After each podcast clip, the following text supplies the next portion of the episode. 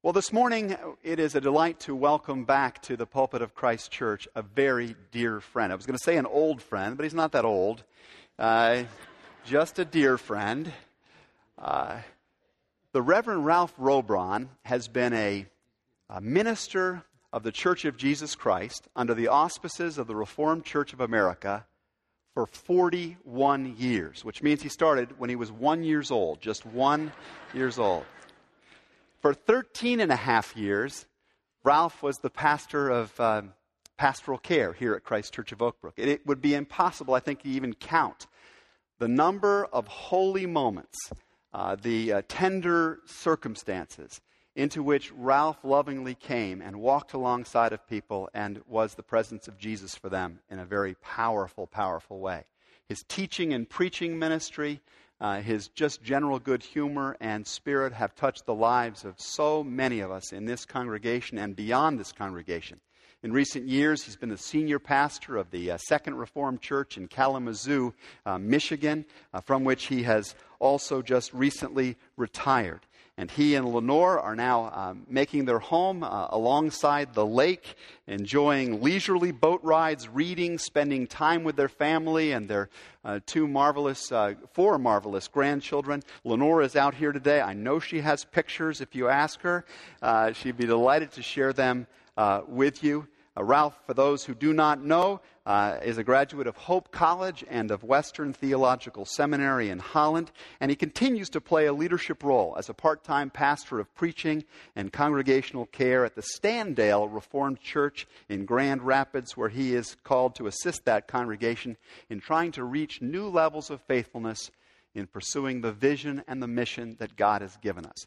Ralph has taught us a lot about a vision of God and about the mission He has given us as His servants in the world. I hope you will join me in giving a very warm welcome back to this very special friend. Thank you again. Thank you.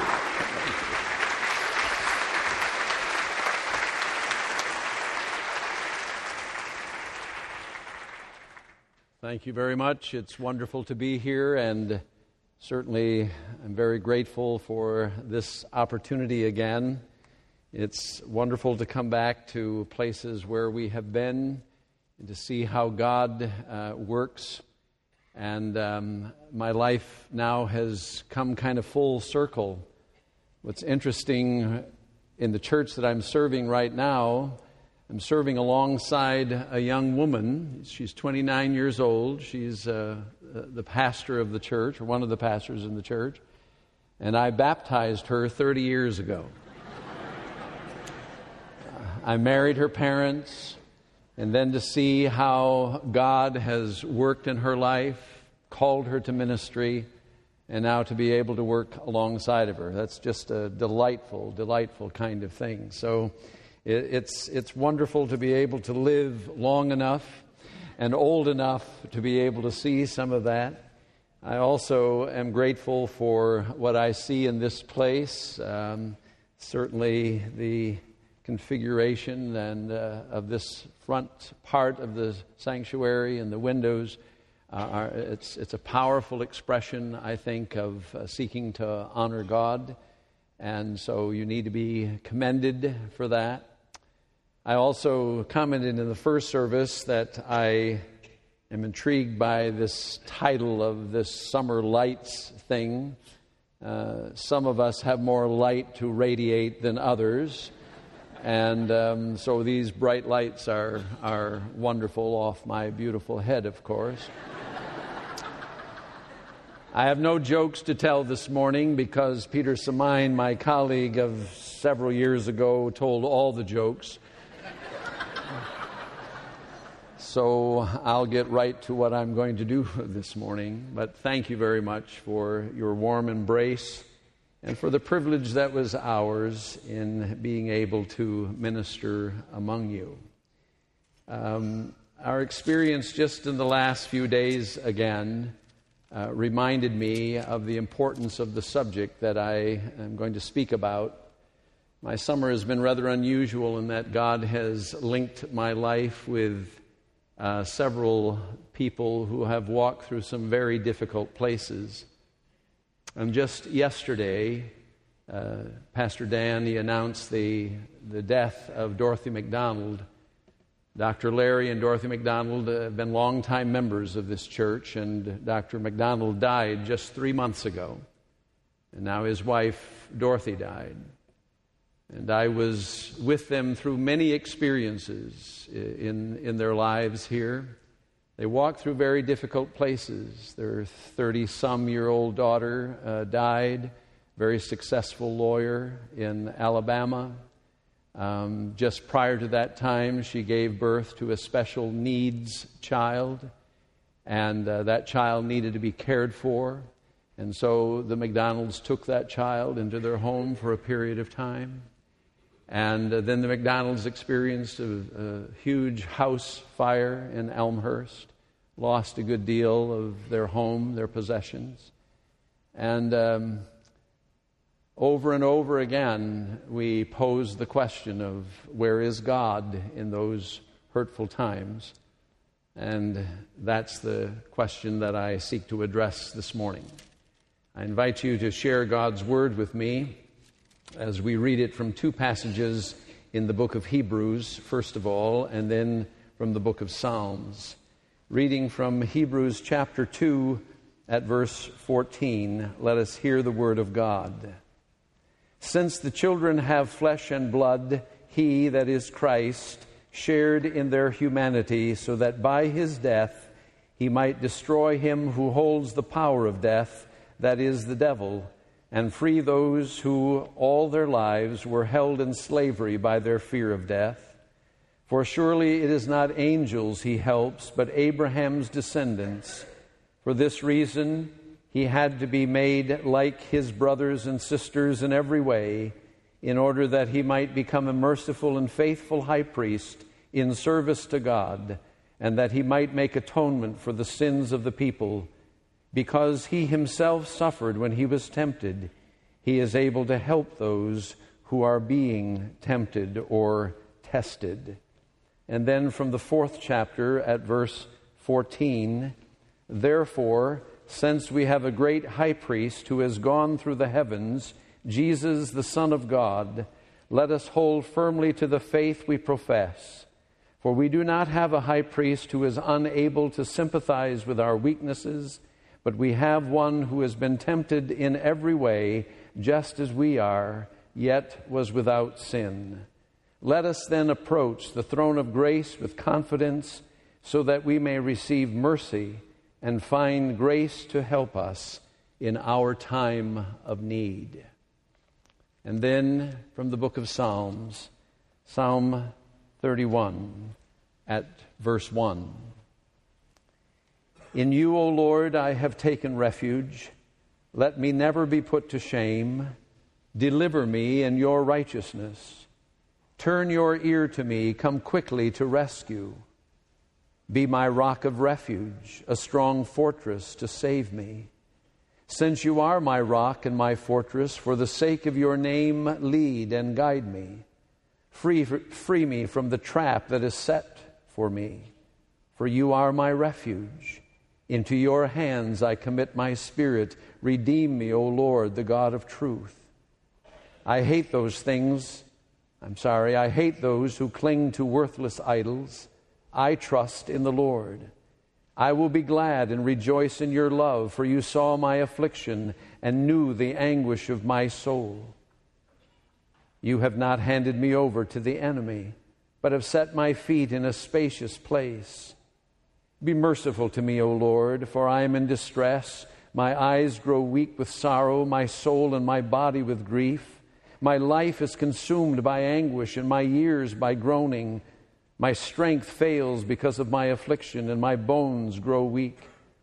Because of all my enemies, I am the utter contempt of my neighbors. I am a dread to my friends. Those who see me on the street flee from me. I am forgotten by them as though I were dead. I have become like broken pottery. For I hear the slander of many. There is terror on every side. They conspire against me and plot to take my life. But I trust in you, O Lord. I say, You are my God. My times are in your hands. Deliver me from my enemies and from those who pursue me. Let your face shine on your servant. Save me in your unfailing love. And this is the word of the Lord. Thanks be to God.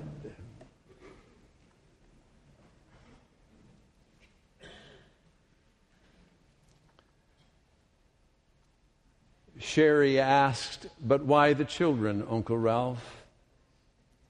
Why do children die and suffer? After all, they are innocent. They haven't hurt anybody. She had given birth to twins. One was normal, healthy. Megan was cerebral palsy. And today, Megan is about 50 pounds. She still needs to be held and carried and has no speech. She's a blessing to many people, but still the question why. And Lewis asked, Why do the good die young? When he and I were traveling from a place where he had been, I picked him up. We were going to his home. His sister had just been killed in an automobile accident. She was 21 years old, wonderfully intelligent and wonderfully social. Why do the good die young? And countless numbers of people have asked, Where is God when it hurts? Hurts so badly that, as Paul Young describes in his best selling novel, The Shack, a great sadness drapes itself around one's being like some invisible but almost, almost tangibly heavy quilt. The weight of its presence dulls the eyes and stoops the shoulders. Even one's efforts to shake it off are exhausting, as though one's arms are sewn into its bleak folds of despair, and one somehow becomes part of it trudging daily through the murky despondency that sucks the color out of everything. No thinking Christian can avoid the questions or even the issue of God's silence and inactivity in the face of human suffering. On some days, perhaps many days, we may find both belief in God and prayer to be impossible. And as I said earlier, a few moments ago, I have walked with people again in recent days, and I've walked with people throughout my ministry. Many of you, when I look out over this audience, I see people that I stood alongside and we prayed together and we buried your loved ones, and all of the hurt and pain that comes with those unexpected happenings, those times when the emotional jolt of evil and sickness and destruction and injustice leave us emotionally and intellectually and spiritually numb. Those times. Why do pain and suffering exist? And because they exist, how do I have faith in God or even begin to think about praying to Him? As a backdrop to these questions and as part of the broad picture, the bigger canvas, we need to go back to an old story where life was once good all the time. Oh, I know some of you have heard that story, and some of you would like to check out now because it's not the story that we think sort of fits where we are. We've heard it perhaps before. We don't like to think that in a sophisticated culture this old story has any meaning or relevance to us. I only want to hear pleasant things. I came to Christ Church this morning because it's a summer Sunday and maybe I can laugh a bit or maybe I can at least experience some warmth. And now you're going to speak about something very difficult. Yes? In this story where life was once good all the time, God's creatures, both angels and humans, were created with the ability and the freedom to enjoy and to glorify God, or they were given the freedom to rebel. They could sin against God. They could try to find their own way. And the Bible tells us that Satan and his demons, his cohorts, chose to rebel, as did men and women. And the result of that rebellion has been pain and hurt and what we commonly call as evil. We are the children of our first parents, whether we like it or not, and we must live in a world that's devastated by sin, by evil. And we must set our minds to learning to live with evil. And when I use the term evil, I'm referring to all of the brokenness, all of the hurt, all of the pain that results from our separation from God. At a recent seminar I attended, the speaker said that if we did not have the stories of humankind's sin and rebellion in the Bible that follows Genesis 3 and continue all the way through Revelation 19, the Bible would be nothing more than a pamphlet. That's a profound statement because the Bible is all about human rebellion and God's desire to transform that. The reality of humankind's sin and the resulting brokenness is evident all about us. And if this morning you came out of some brokenness in your life, some question like, Where is God when it hurts? then be assured of my prayers and be assured of the prayers and the support and the help of this congregation as you walk through the deep valleys of despair and doubt. Now, after 40 plus years of ministry, I have found that some Christians like to believe that God always turns evil into good. I think that to assume God allows bad things to happen so that we can experience a greater good is to deny the basic reality of sin and its evil nature and consequences. When we say or when we think that good will always be the outcome of any bad happening, we are saying really that evil does not exist. Yes, God can, and God sometimes does bring good results out of bad happenings. But no one, no one would choose to let bad things happen so that these good things would result. And I suggest to you this morning this is why persons are not comforted by well meaning folk who tell them someday you will understand. The facts are that God does not make evil into good. Evil remains evil no matter how much good God may eventually be pleased to reveal.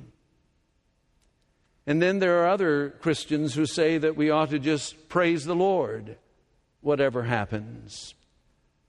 Well, let me remind you this morning, and let me say it as clearly as possible, that there is too much agony in the Garden of Gethsemane where the Lord Jesus prayed to believe that Jesus was just praising the Lord. Luke in his gospel tells us that Jesus was in great anguish and sweat profusely even to the point of sweating blood. The book of Hebrews says that Jesus cried out of the agony of his soul. Mark tells us that Jesus called upon friends who were not able to assist him. And Luke also tells us that only angels could come to minister to the deepest needs of Jesus. None, none of the New Testament writers make Jesus a superhero. And if our Lord could be distressed, if our Lord could cry, if our Lord could be deeply anguished, then why is it that we Christians continue to pretend that somehow it is good for bad things to happen? So, what does all of this have to, have to do with our living faithfully? What does all of this have to do with our even attempting to live as God would have us to live and pray to Him and cry to Him? Let me suggest three things to you this morning. I believe that in order to live faithfully before God, when the question is, where is God when it hurts, we need to have a greater sense of honesty. We can begin to live faithfully when we are honest with our doubts and with our questions and with our fears. I have been convinced, or I am convinced, that one of the reasons the novel The Shack has been so popular is because it allows us to see God in a different way. I've read the novel three times. It took me that long to figure it out. I didn't like it at first. There's a lot of people that don't like it. The second time I read it, I said, I think I'm trying, I, I, I, think I'm understanding. But then the third time, as I've been reading it, I've become aware of the fact that God here in that novel is pictured in a very different way. And for many of us, even those of us who have been part of the church for a long time, we've grown up thinking that God is kind of angry. He's out to get us. He's looking over our shoulder. He's judgmental. He's ready to strike at a moment's notice. And many of the questions that Mac, the main character in the novel, raises really are our questions. And the truth is, my friends, that God is not harmed by our questions. He is not harmed by our doubts. And furthermore, we must admit that from our point of view, much, if not most, of all human suffering seems meaningless. And all of our thinking about it, all of our conjecturing about it, get in the way of the fact that we simply do not know why suffering exists. What we know is that it hurts. What we know is that it hurts. And we must stop trying to be God and rather admit that we are creatures who cry. Wonder Woman and Superman are creatures of our fantasies. And honesty does not require that we thank God for hurt. To do so, I believe, is to make God into a sadistic kind of being. And there is no place in Scripture that tells us that God enjoys suffering or he enjoys the consequences of evil because it was not in God's plan. Did Jesus lack victorious faith? When, as the writer to the Hebrews says, Jesus offered up prayers and petitions and loud cries and tears? I think not.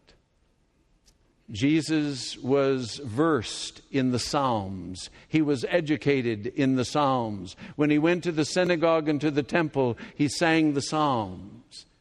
And when he did so, he came on those cries of anguish from David and the other psalmists. They're admitting their grief, their pain, their sorrow, their affliction.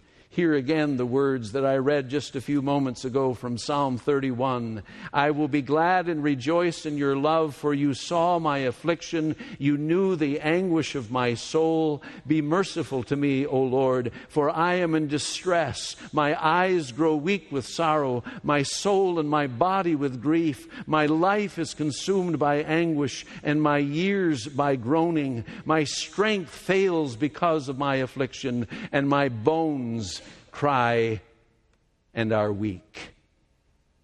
That's honesty. And we need not to pretend to enjoy pain or sorrow in order to be found faithful. Secondly, we need community. Community. We do not live isolated lives, some island someplace. God made us for community. We need other people. And it is sin, I believe, it is vanity, it is godless egoism that have convinced us that it's just me and God when we walk through difficult times. When we stop pretending with ourselves, when we stop pretending with one another, when we stop pretending with God, then true, faithful living comes forth. And when it hurts too much, I need you. I need you to pray for me. I need you to come alongside of me.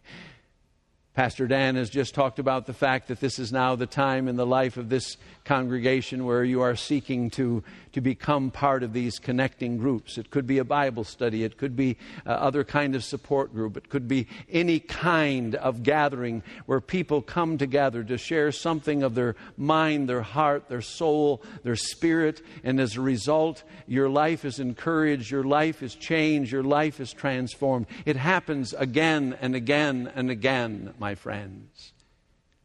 I will never forget the first grief support group we established here during my ministry. It was early on. I came across many people who were in grief, had suffered grief. And so we started this first grief group, and I'll never forget it. There were some people who had experienced their grief five years before, 10 years before, 15 years before. And many of them said, I have never been able to tell my story. This is the first time. My friends, it need not be that way. So I encourage you, whatever your place or station in life here, that you find a place in this church through small group ministry and find a connection Tell your story. Be prayed for. Be loved. Be encouraged. And be transformed.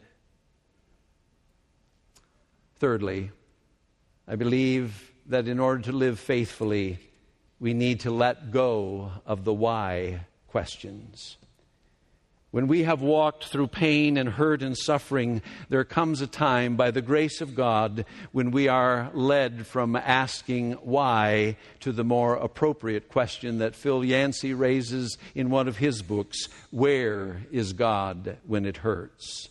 And there is an answer to that question. And the answer to that question is certain. And the answer to the question of where is God when it hurts is this God is on the cross taking to himself in Jesus Christ the pain, the agony, the terror of all of the suffering of the whole universe. Can you understand that? Can I understand it? Can I explain it? Not in any way whatsoever, but I believe it. That God is on the cross, taking to himself in Christ all of the pain, all of your agony, all of your terror, all of your anguish in the suffering of Jesus.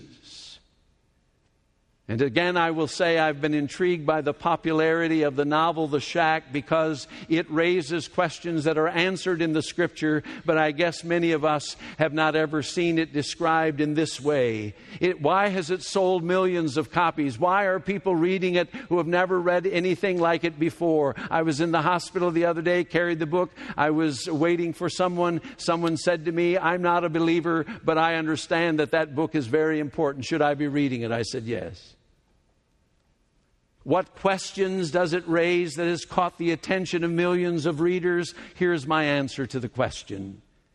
I believe that the shack deals with the question how far is God willing to reach into our pain? How far is God willing to reach into our pain? And the answer is this that God enters our world in all of our pain to win us out of the places where we are stuck Jesus, who we believe is the exact representation of the Father, calls us to live inside of God's love. So that when we ask, How can God allow this thing, whatever this thing is in my life? God does not respond with a maxim, He does not respond with a concept, He does not respond with some kind of long theological answer, but rather He responds with a relationship of deep and powerful identity with us and with our suffering. Someone has written, God has underwritten and carried to himself the incalculable suffering of the whole universe.